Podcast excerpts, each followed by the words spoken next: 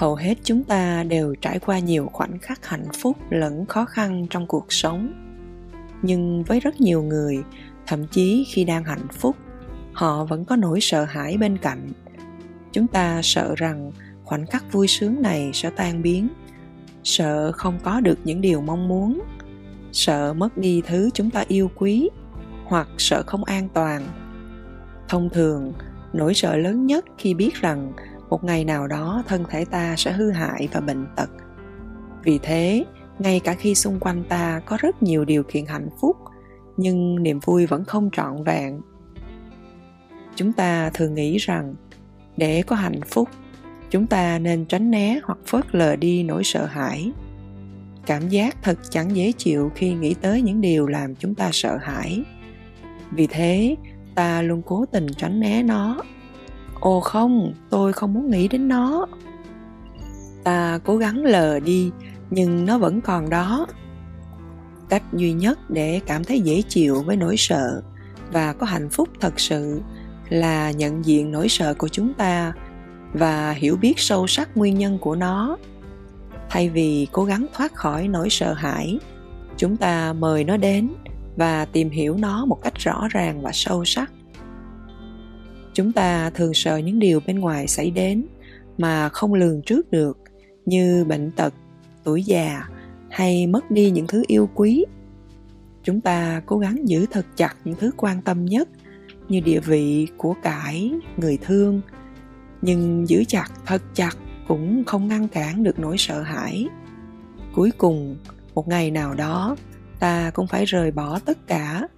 Chúng ta không thể mang chúng theo chúng ta nghĩ rằng nếu phớt lờ nỗi sợ thì chúng sẽ biến mất. Nhưng nếu ta cứ chôn cất những thứ lo lắng và bất an trong tiềm thức, chúng tiếp tục ảnh hưởng và mang đến nhiều đau khổ hơn. Ta thường sợ không có quyền lực, nhưng ta có sức mạnh quan sát sâu sắc và vì thế nỗi sợ không thể kiểm soát ta được. Chúng ta có thể chuyển hóa sự sợ hãi phương thức thực tập sống trọn vẹn trong giây phút hiện tại, gọi là chánh niệm, có thể giúp ta đối mặt với nỗi sợ hãi của bản thân. Không phải đẩy nó ra xa hay bị chúng chi phối. Chánh niệm là quán chiếu sự vật một cách sâu sắc, chạm vào bản chất thật sự bên trong và nhận ra rằng không có gì là mất đi. Vào một ngày trong thời gian chiến tranh việt nam tôi đang ngồi ở một sân bay vắng vẻ ở vùng cao nguyên việt nam. Tôi chờ lên máy bay chở ra bắc, tìm hiểu về tình trạng lũ lụt và trợ giúp niềm tin cho nạn nhân lũ lụt. Tình huống rất khẩn cấp, nên tôi phải đi bằng máy bay quân sự. Lúc đó, thường chở các tấm bạc và vải vóc.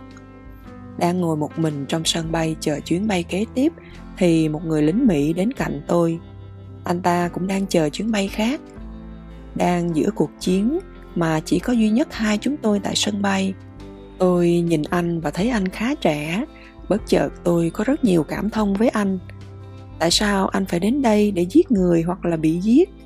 Rồi hơn cả sự cảm thông, tôi nói, anh rất sợ vc phải không? Vc là những người việt nam theo cộng sản. Không may tôi đã không đủ khéo léo, lời nói của tôi đã tưới tẩm lên hạt giống sợ hãi trong anh ta anh ta đột ngột giơ khẩu súng lên và hỏi, ông có phải là vc không? Trước khi đến việt nam, lính mỹ đã được học rằng mỗi người việt có thể là một người việt cộng. Đó là nỗi sợ hãi thành thói quen của mỗi người lính mỹ. Mỗi đứa trẻ, nhà sư đều có thể là du kích. Người lính được huấn luyện theo cách này nên họ thấy kẻ thù khắp nơi. Tôi đã thể hiện sự cảm thương với người lính nhưng ngay khi anh nghe từ vc nỗi sợ hãi trong anh ngay lập tức bị đánh thức và anh ta cầm lấy súng. Tôi biết rằng mình phải rất bình tĩnh.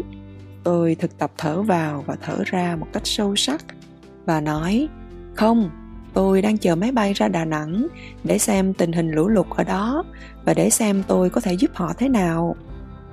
Tôi đã có rất nhiều cảm thương với anh lính. Điều này thể hiện qua giọng nói của tôi khi chúng tôi nói chuyện, tôi có thể nói rằng cuộc chiến đã tạo ra rất nhiều nạn nhân, không chỉ người việt nam và cả người mỹ. Người lính bình tĩnh và chúng tôi có thể bắt đầu nói chuyện. Tôi đã an toàn vì đã sáng suốt và bình tĩnh. Nếu phản ứng lại nỗi sợ của anh ta, tôi có thể bị bắn. Vì thế, đừng nghĩ nguy hiểm đến từ bên ngoài. Chúng đến từ bên trong. Nếu ta không phân biệt và quán chiếu sâu sắc về sự sợ hãi chúng ta có thể mang nguy hiểm và bất trắc đến cho bản thân. Chúng ta đều đã trải qua sự sợ hãi, nhưng nếu quán chiếu sâu sắc vào bên trong nỗi sợ, chúng ta có thể giải thoát bản thân ra khỏi rào cản và tiếp xúc được với niềm vui. Sự sợ hãi khiến ta nghĩ về quá khứ và lo lắng cho tương lai. Nếu nhận biết được nỗi sợ hãi, chúng ta có thể nhận diện được rằng hiện tại ta vẫn đang ổn. Ngay bây giờ hôm nay, ta vẫn còn sống và thân thể ta đang khỏe mạnh. Mắt ta có thể nhìn thấy được bầu trời xanh, đôi tai ta vẫn còn nghe được giọng nói của người thương. Phần đầu tiên trong việc nhận biết nỗi sợ của chúng ta là mời nó vào trong nhận thức mà không phán xét. Ta nhận biết nhẹ nhàng rằng nó đang ở đó. Với điều này thôi, đã mang đến nhiều bình an rồi. Sau đó, một khi nỗi sợ đã lắng xuống ta có thể ôm nó nhẹ nhàng, nhìn sâu vào gốc rễ và căn nguyên của nó. Hiểu biết nguồn gốc của lo lắng và sợ hãi sẽ giúp ta thoát khỏi nó. Có phải nỗi sợ đến từ điều gì đó xảy ra ngay hôm nay, hoặc một nỗi sợ cũ, hoặc nỗi sợ từ nhỏ mà ta sẵn có trong lòng? Khi chúng ta thực tập mời tất cả nỗi sợ hãi lên, ta nhận thức rằng ta đang còn sống và ta vẫn còn nhiều niềm vui để thưởng thức. Nếu ta không bận tâm phải đẩy xa những sợ hãi và kiểm soát chúng, ta có thể thưởng thức bầu trời, giọt sương, không khí hay nước. Nếu bạn có thể nhìn sâu sắc vào nỗi sợ và có cái nhìn sáng tỏ về nó, thì bạn thật sự có thể sống một cuộc đời đáng giá. Nỗi sợ lớn nhất của chúng ta là khi chết, ta sẽ trở thành hư vô để thật sự thoát khỏi sợ hãi, ta phải nhìn sâu sắc vào căn nguyên để thấy rõ bản chất thật sự là không sinh, không diệt. Chúng ta cần phải thoát ra từ những ý niệm rằng chúng ta chỉ là những thân xác và sẽ chết. Khi hiểu rằng chúng ta rộng lớn hơn thân thể vật lý, chúng ta không đến từ hư vô và cũng không biến mất thành hư vô. Ta được giải phóng khỏi sợ hãi. Đức bụt từng là một con người và bụt cũng biết sợ hãi nhưng bụt đã thực tập chánh niệm mỗi ngày và nhìn sâu vào nỗi sợ của mình từ lúc nó hiện diện vô danh bụt đã đối mặt với nó một cách bình tĩnh và hòa bình có câu chuyện rằng có lần bụt đang đi bộ thì có Agulimala, một kẻ giết người hàng loạt, đi theo sau. Agulimala lớn tiếng bảo Bụt dừng lại, nhưng Bụt vẫn bước đi chậm rãi và bình thản. Agulimala đuổi kịp Bụt và yêu cầu được biết tại sao Bụt không dừng lại. Bụt trả lời, Agulimala, ta dừng lại lâu rồi, chỉ có ngươi là chưa dừng lại thôi.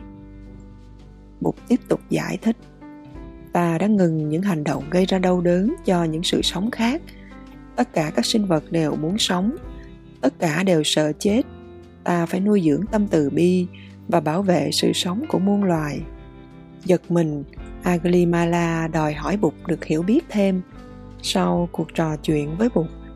Aglimala thề không bao giờ sát sanh nữa và quyết định trở thành một thầy tu.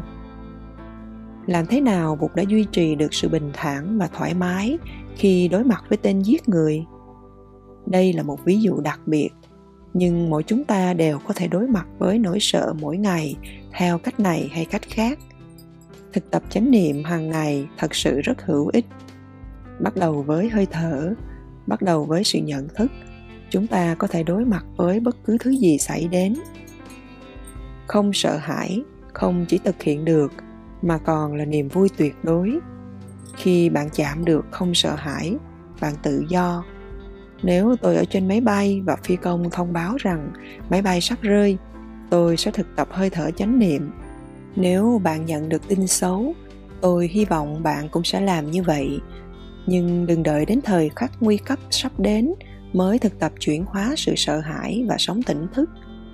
Không ai mang đến cho bạn sự không sợ hãi. Thậm chí khi bụt ngồi ngay bên cạnh bạn, ngài cũng không thể cho bạn. Bạn phải thực tập và tự nhận biết. Nếu bạn đã tạo được thói quen thực tập chánh niệm, khi khó khăn đến, bạn sẽ biết mình phải làm gì.